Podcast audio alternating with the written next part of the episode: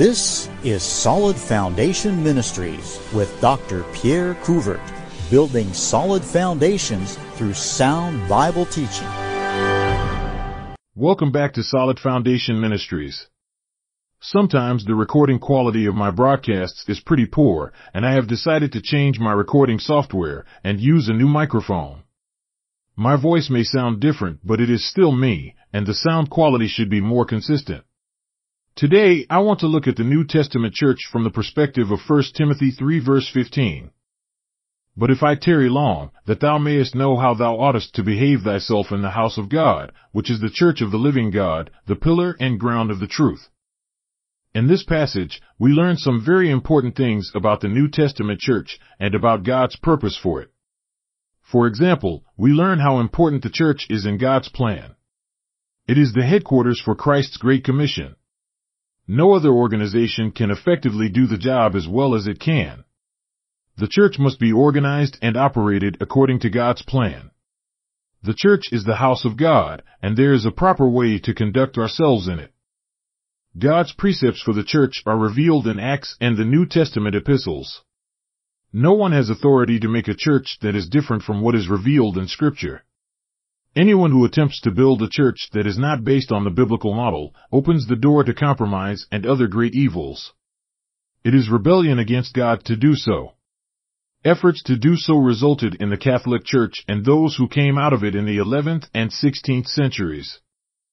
The New Testament Church has a congregational government, but God has given it leaders who are to ensure God's work is done according to His precepts.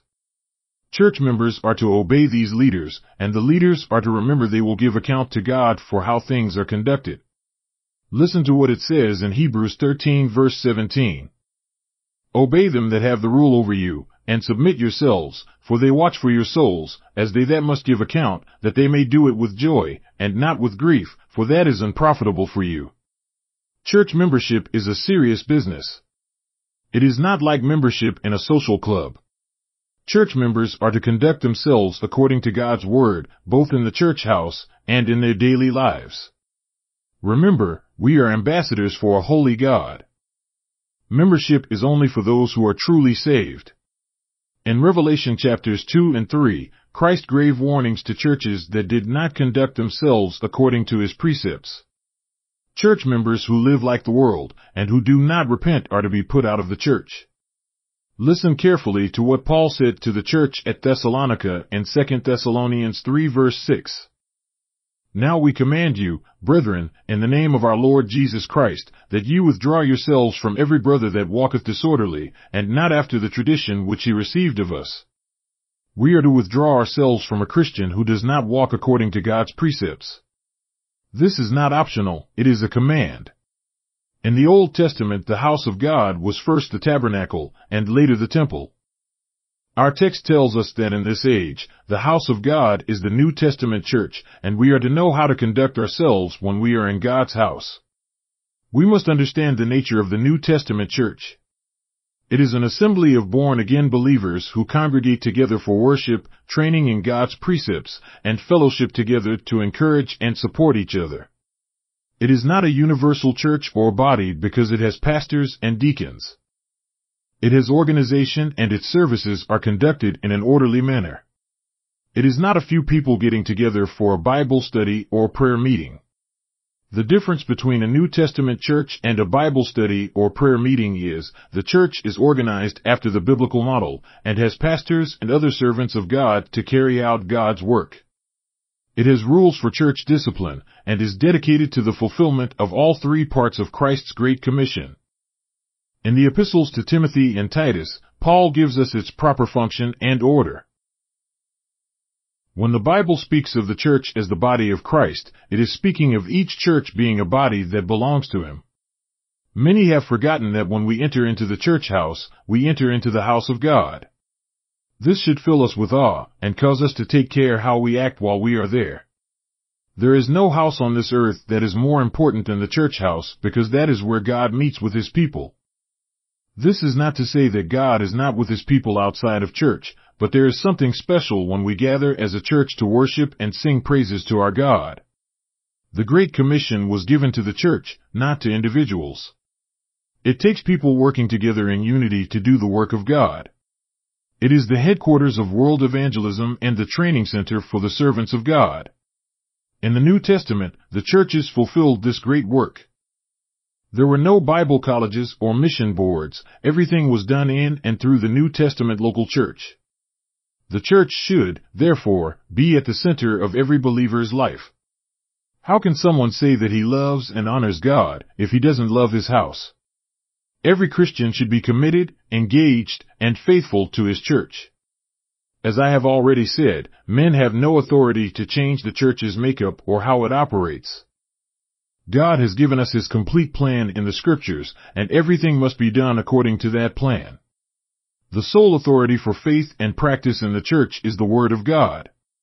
The churches of the New Testament were independent, with no authority over them but the Lord Jesus Christ and His Word. There was an under shepherd, called a bishop, elder, or pastor. There were deacons chosen by the church to assist the pastor. Bishops were not over more than one church, and there were no super bishops, called archbishops, cardinals, or popes. Although the churches did fellowship together and cooperate in the outreach to the world, there were no fellowships or conventions. The pastors were the chief teachers, who trained church members for the work of God. This included the training of what we call full-time ministers, like pastors and missionaries. As some churches started deviating from the example of the scriptures, names were given to differentiate their different doctrine and practice. One of the earliest names given to the churches that remained faithful to the biblical model was Kathari. This name comes from the Greek word katharos, meaning pure. As we have already seen, God commanded churches to put out members who did not live holy lives. The ordinances of baptism and the Lord's Supper were given to keep the church pure. Baptism is the door to church membership and is only for those who have a credible testimony of salvation. The Lord's Supper is a time of self-examination and purification. There is no example of anyone who was not a member of a given church being invited to partake. It was for the membership of the church as a time of purification. Churches are careless about church membership and, as a result, God's house is turned into a mixed multitude. This is how apostasy creeps in. Every church is just one generation away from spiritual destruction if the door is not guarded by the principle of a regenerated church membership. The church is also the meeting house of God's children. It is a family.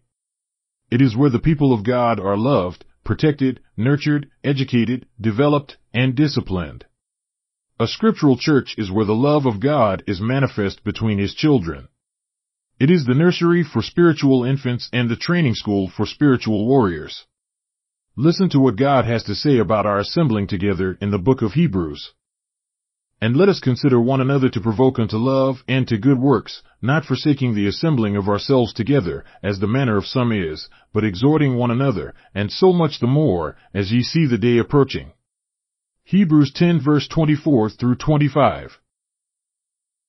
It is in the assembly that we provoke each other to love and good works. We do this through exhortation. The closer we get to the end of this age, the more important this becomes. Husbands and fathers who don't lead their families to church are doing them great harm. One of the most damaging things in families today is that men leave spiritual leadership in the hands of their wives. I thank God for godly wives, but it is the man's responsibility. The church is not the house of just any God, it is the house of the true and living God. Listen to what God had to say about himself through the prophet Jeremiah. But the Lord is the true God, he is the living God, and an everlasting king. At his wrath the earth shall tremble, and the nations shall not be able to abide his indignation. Jeremiah 10 verse 10. The context for this verse gives a description of the gods of the heathen. They are fashioned by the hands of men. They are vanity, and cannot speak or move on their own. In comparison, the Lord, Jehovah, is the true God and the God of truth. What he says can be trusted. He is the living God. No one has to carry him around, and, although he uses men, he is quite capable of speaking for himself. He is the everlasting King of the universe. At his wrath the earth and the nations will tremble. None will be able to stand before him. When we see what is happening in this world, it seems like the day of his wrath is upon us. The church is the headquarters of the God who is the source and sustainer of all life. He is omnipotent, omniscient, omnipresent, eternal, unchanging, unconquerable, and utterly trustworthy. The church is the pillar and ground of the truth. Dispensing truth is the main business of the church. Nothing is more important and more valuable than truth in this dark world of lies. In John 17 verse 17, the Bible tells us that God's word is truth, and John 14 verse 6 tells us that Christ is the truth. The church is the pillar of the truth, that is, it is where God's truth is manifest. As the ground of the truth, it is what the pillar stands upon. These two characteristics of the church tell us that it is responsible for being faithful to God's word so it can be propagated throughout the world. The preservation and propagation of the Word of God is the responsibility of the New Testament church, not a denomination or an interdenominational or parachurch organization or a university. This great task is given to the New Testament church alone. B. H. Carroll said, the Bible alone would not save the world. There must be an organization back of the book, an organization that has in it the elements of perpetuity, otherwise the truth would go to pieces. If there was no competent body to exercise discipline, to insist upon the gospel elements of the truth in preaching, and to exercise jurisdiction over the preachers of that doctrine, then there would be all sorts of preaching, all sorts of doctrines, and there would be no conservation of the truth. What good is it for the church to be the foundation of the truth if that truth is not reflected in its members and its interaction with the world? As the truth is broadcast to needy sinners, there must be evidence that it is, indeed, the pillar and ground of the truth. For the church to be the ground of the truth, it must first possess the truth. This is where a person should be able to come if they want to find the truth. God has delivered the truth to the New Testament churches in His Word and given it the Holy Spirit which guides it into all truth. Jude told us that it was once delivered, Beloved, when I gave all diligence to write unto you of the common salvation, it was needful for me to write unto you, and exhort you that ye should earnestly contend for the faith which was once delivered unto the saints. Jude 1 verse 3. Some say that Jude changed his mind on what he was to write, but I don't think that this is so. To understand the common salvation, one must first have the proper doctrine. The faith is that system of doctrine given to us in the scriptures. They were given once, and we don't need to be searching for them in our day. The scriptures were settled by the time the book of Revelation was penned, which was the last book given. Nothing more is needed, and God has promised to preserve His word for every generation. God has given it to us, and it is our responsibility to earnestly contend for it. To possess the truth requires possessing the preserved scripture, which shows the importance of the Bible version issue. I am convinced that the preserved truth is the Hebrew Masoretic and the Greek received text and the accurate translations thereof. For the English-speaking people, it is preserved in the King James Bible. The modern translations are based upon a corrupted text and a corrupt philosophy. Those who put together the corrupt text, for the most part, didn't believe that there ever was a completed inspired Bible. These fallible men think they can, by scientific study, figure out what was originally communicated by the infallible hand of God. It is not enough that the church possess the Word of God, it must be properly interpreted. There are rules for understanding verbal communication, and they must be diligently followed. Someone smarter than me said, a church should not have a Bible institute, it should be a Bible institute. It must train every believer in the proper way to interpret the scriptures. They must be brought to a mature and accurate understanding of the truths found in the Word of God. This means that those who teach in the church must be properly trained in effective Bible study. The responsibility for this lies directly on the pastor. If he allows the teachers to be weak in doctrine and in knowledge of the Word of God, the church will not be the ground of the truth. The scriptures have been preserved through the ages by faithful churches. You can't expect to find the truth in those churches which have departed from it. The completed canon of scripture has been placed into the hands of the churches to be kept pure. Each church has the responsibility of passing the pure word of God on from generation to generation. This is done the way Paul told Timothy to do it. And the things that thou hast heard of me among many witnesses, the same commit thou to faithful men, who shall be able to teach others also. 2 Timothy 2 verse 2. It is, as I said before, the pastor's responsibility to pass what he has learned on to faithful men who can pass it on to others. It seems that many churches have forgotten, part of the Great Commission is to teach them to observe all things Christ has commanded. Teaching them to observe all things whatsoever I have commanded you, and, lo, I am with you alway, even unto the end of the world. Matthew 28 verse 20. The Old Testament was preserved by Israel, primarily by the Levites. The Jewish Masoretic scribes kept every jot and tittle. They counted every letter on a page, and if they made a mistake they destroyed the whole page. The New Testament was preserved by the multitude of copies made, so other churches could have God's Word. As Christians, we should have the same care and concern for the purity of God's Word as the Jewish Masoretic scribes. This is what it means to earnestly contend for the faith once delivered to the saints. There are many enemies of the truth, and the purity of God's Word cannot be maintained without constant vigilance and aggressive defense. When a fortress is attacked, there must be a watchman on every side. If one post is abandoned, or if the guard falls asleep, the whole fortress can be lost. The Bible tells us that there are some men who lie in wait to deceive. They are skillful in their trickery and know how to make their lie sound like the truth. They teach what the Bible calls doctrines of devils, and we must be ever alert to counter them. There are many who refuse to stand on sound doctrine because they say doctrine divides. They are right, it does. It divides truth from error, right from wrong, and good from evil.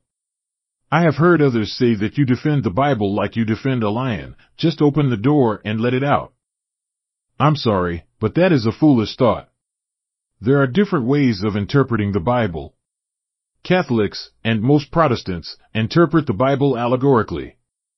This method of interpretation allows them to make the Bible say anything they want it to say. An allegorical interpretation does not take the text for what it says, but gives it symbolic meaning. The Bible should be interpreted literally. A literal interpretation does allow for allegories when it is obvious from the context. For example, when Jesus said he is the door, we don't look for a doorknob and hinges. We know that the literal meaning is one must pass through him to enter. Preserving the ground of the truth requires following the principles taught in 2 Timothy 2 verse 15, study to show thyself approved unto God, a workman that needeth not to be ashamed, rightly dividing the word of truth. Study is hard work, and most people don't like hard work. However, if we don't apply ourselves to the study of God's Word, we will be ashamed when we stand before our Lord. To rightly divide the Word of truth means to properly interpret it. The members of a church must be so well educated in Bible truth that they can stand for truth against every error. A church cannot hold on to the truth without sound teaching. Preserving and defending truth are essential to maintaining a sound church for future generations. If a church is not zealous for the truth, and if the believers are not thoroughly grounded in it and able to defend it against false teachers, none of the church's other business can be accomplished. A church's doctrine is not the only thing that must be sound. The truth must be demonstrated in the conduct of its members. If the members live like the world in their daily lives, why should the world listen to them or want what they have? The following passage tells us that blameless living is necessary to shining as lights in the world. Do all things without murmurings and disputings, that ye may be blameless and harmless, the sons of God, without rebuke, in the midst of a crooked and perverse nation, among whom ye shine as lights in the world. Philippians 2 verse 14 through 15. Christians are told to live lives that are blameless and harmless.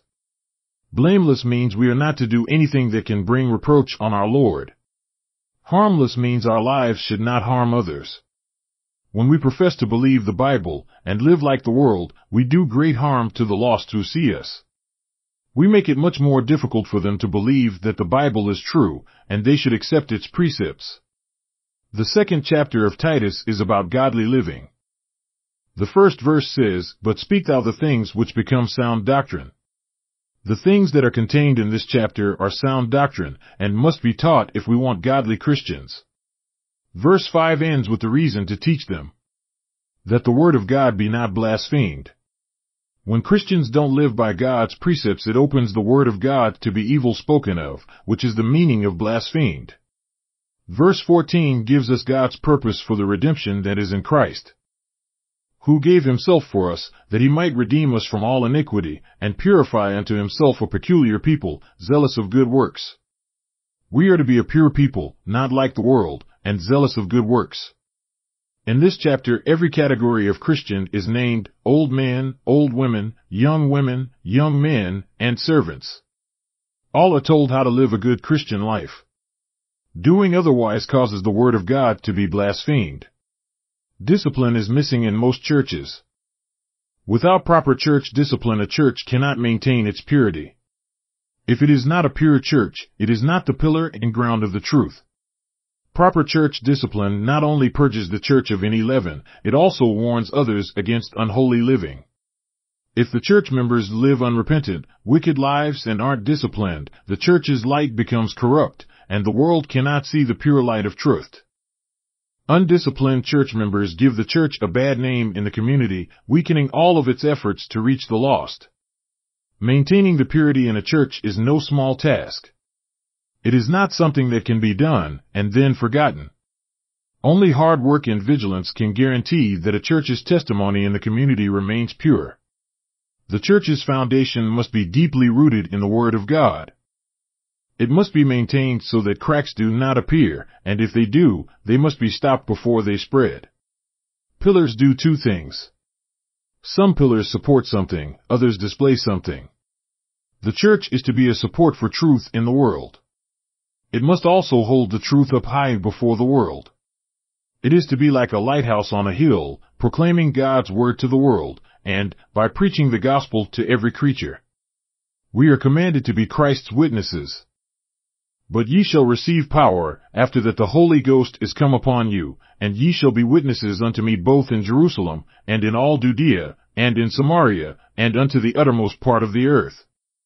Acts 1 verse 8. Many think this means to tell others about the gospel. Look at what it really says. It says we are to be witnesses, not do witnessing. Don't misunderstand me, we are to tell others, but we cannot tell others until we are witnesses. A witness is someone who has knowledge on some subject. This knowledge comes through study, experience, and hearing. To be a witness for Christ, one must have heard the gospel, experienced its saving power, and studied to understand what is required. The study actually comes between the hearing and the experience. Once we are a witness, we can then give testimony to its truth. As witness, we have the responsibility of getting the word out to the entire world. This is done by getting the gospel out to those in our Jerusalem, that is where we live, by personal testimony. Then we are to reach the other areas, Judea, Samaria, and the uttermost part of the earth. We do this through our giving to support missionaries who go where we cannot. Although the pillar is mentioned first, and the ground is necessary to support it, it is the pillar that supports the truth. The pillar is probably mentioned first because it is what holds up and displays the truth. The church must be both the ground and pillar of the truth. The ground is the foundation upon which the pillar stands. However, the truth cannot be seen if it is not lifted up above the ground. The pillar needs the ground for support, and the ground needs the pillar to display truth. Both are necessary. We might well equate the ground to knowing, loving, and preserving God's truth, but it is not an end in itself. It is the foundation from which the Word of God is to be proclaimed to a needy world of lost and dying sinners. A church that focuses on teaching the saints but neglects the evangelization of the lost is a selfish and dying church. A church that focuses on evangelism while neglecting teaching that brings the saints to maturity is also a dying church. The main reason the Christian testimony is so weak today is many churches have emphasized evangelism and ignored serious Bible study and godly Christian living. The Roman Empire built many great pillars as testimonies and memorials to their many victories. We can still see some of them today. There is Trajan's column in Rome which celebrated the Emperor Trajan's victories in the Dacian Wars. It was 115 feet high. It featured relief carvings depicting various aspects of the wars, and it was topped by an image of Trajan. It was a proclamation, a witness, a message, an educational tool. Likewise, the church is to be a pillar proclaiming the glorious gospel to whosoever will. At the top of this pillar is Jesus Christ. He is the one we are to hold up before the eyes of the world. The world needs to know that Christ was God manifest in the flesh. It needs to know that he laid aside his prerogatives as God, became a man, never losing his deity, lived a perfect life, and died to pay the sin debt for every sinner, and that includes everyone who was ever born into this world. The business of the church is not meeting the felt needs of the world, nor is it entertaining those who are seeking to be amused. It is being a lighthouse to the world, showing forth God's glory. To do this, it must carry out the entire commission that Christ entrusted to it. Churches must not get sidetracked to less important things, such as entertainment, sports, politics, and any type of social gospel. These things must not be completely ignored, but other institutions in this world can do those things and do them better than the churches. Only sound churches can fulfill Christ's Great Commission. A church that is not concerned about the social needs of its members is not showing the love of Christ. However, when a church gets involved in social work in a big way, they compromise the truth. It usually means they accept the heresy of ecumenism and join hands with false teachers and they stop preaching the gospel. World Vision is an example of what I am talking about. They say, in all World Vision projects, staff are ready to give a reason for their hope whenever appropriate and desired by the community. In many countries where we work, formal public evangelism is forbidden by government policy and we respect this. From this statement we learn that World Vision is committed to doing social work more than getting the gospel to those it is helping. There is no scriptural support for this attitude. Although we should stand against abortion, the anti-abortion movement has often resulted in compromise on the part of true Bible believers. I have seen fundamental Bible believing churches have those who teach false doctrine come and speak in their churches. This blurs the line of separation that is laid down in scripture. As we have seen, we are to separate even from other Christians who walk disorderly. When pastors allow their churches to yoke together in ecumenical relationships with false teachers on social issues, his church members are taught, in spite of their errors, these false teachers can be listened to. Let me close out with one of the most commonly used passages on separation. It is found in 2 Corinthians 6 verse 14 through 18. Be ye not unequally yoked together with unbelievers, for what fellowship hath righteousness with unrighteousness? And what communion hath light with darkness? And what concord hath Christ with Belial? Or what part hath he that believeth with an infidel? And what agreement hath the temple of God with idols? For ye are the temple of the living God, as God hath said, I will dwell in them, and walk in them, and I will be their God, and they shall be my people. Wherefore come out from among them, and be ye separate, saith the Lord, and touch not the unclean thing, and I will receive you, and will be a father unto you, and ye shall be my sons and daughters, saith the Lord Almighty. This passage is most often used in the context of a Christian marrying a lost person. However, it goes much deeper than that. We cannot walk closely with God as our Father if we have fellowship, agreement, and commune with those who teach false doctrine. The New Testament church is God's headquarters on earth. It cannot be the pillar and ground of the truth if it is not kept pure. How is your church doing? I must close for today. Be back next week for another look at Bible doctrine and practice. You have been listening to Solid Foundation Ministries from Lenoir, North Carolina. Dr. Coovert has 35 years in the ministry as a former missionary and pastor. He is available for revivals and various conferences on missions, Bible, Baptist heritage, and the family. To find out more, go to our website, solidfoundationministries.com, or call 828 244 6505. Remember, the Christian life is not about you, it's about God receiving the glory.